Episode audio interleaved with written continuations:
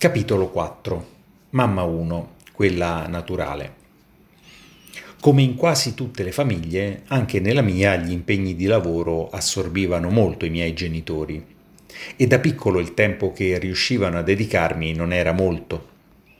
Devo ammettere che questo un po' mi pesava, considerando poi che solitamente la domenica, unico giorno di riposo, si andava a trovare la nonna e gli zii da parte di mio padre Spesso avrei preferito stare da solo con loro o fare altro, che so, una passeggiata, una gita fuori porta, un cinema, un gelato.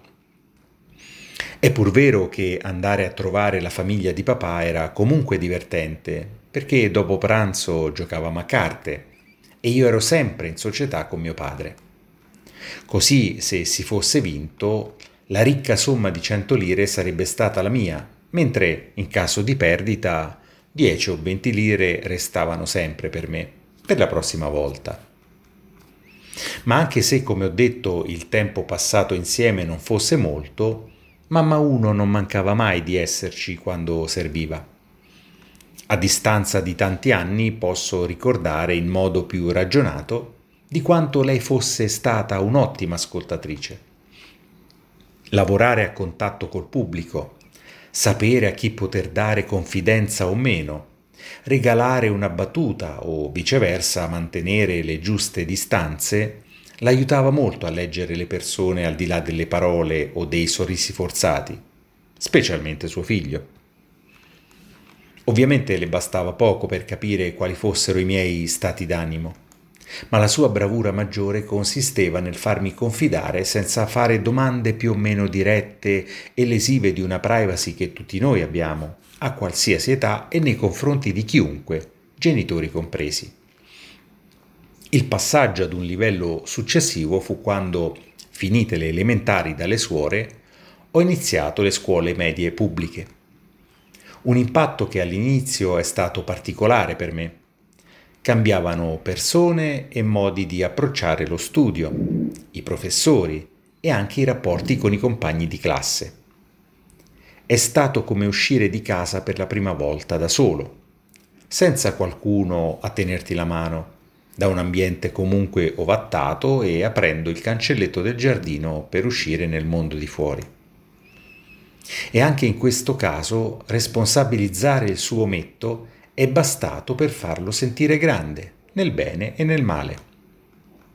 I compiti che prima si facevano nel doposcuola ora erano da organizzare a casa, possibilmente da soli.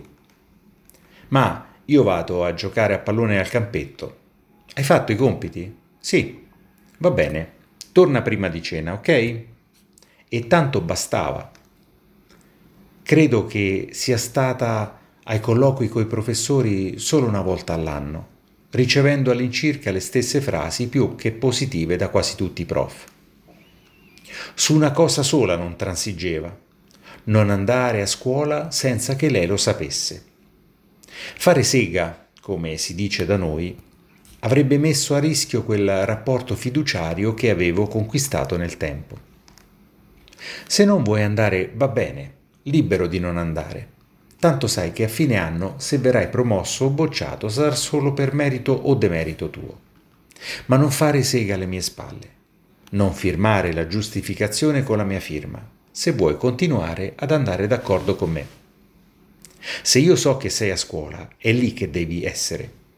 Altrimenti basta solo che tu mi dica dove vai. Ci siamo capiti? Credo che dagli 11 ai quasi 18 anni le volte che io abbia fatto sega a scuola si possano contare con le dita di una mano e autorizzato dalla mamma, ovviamente. Sono Evaristo Tisci e questo è il mio podcast che si chiama Perché? Ma forse lo cambio.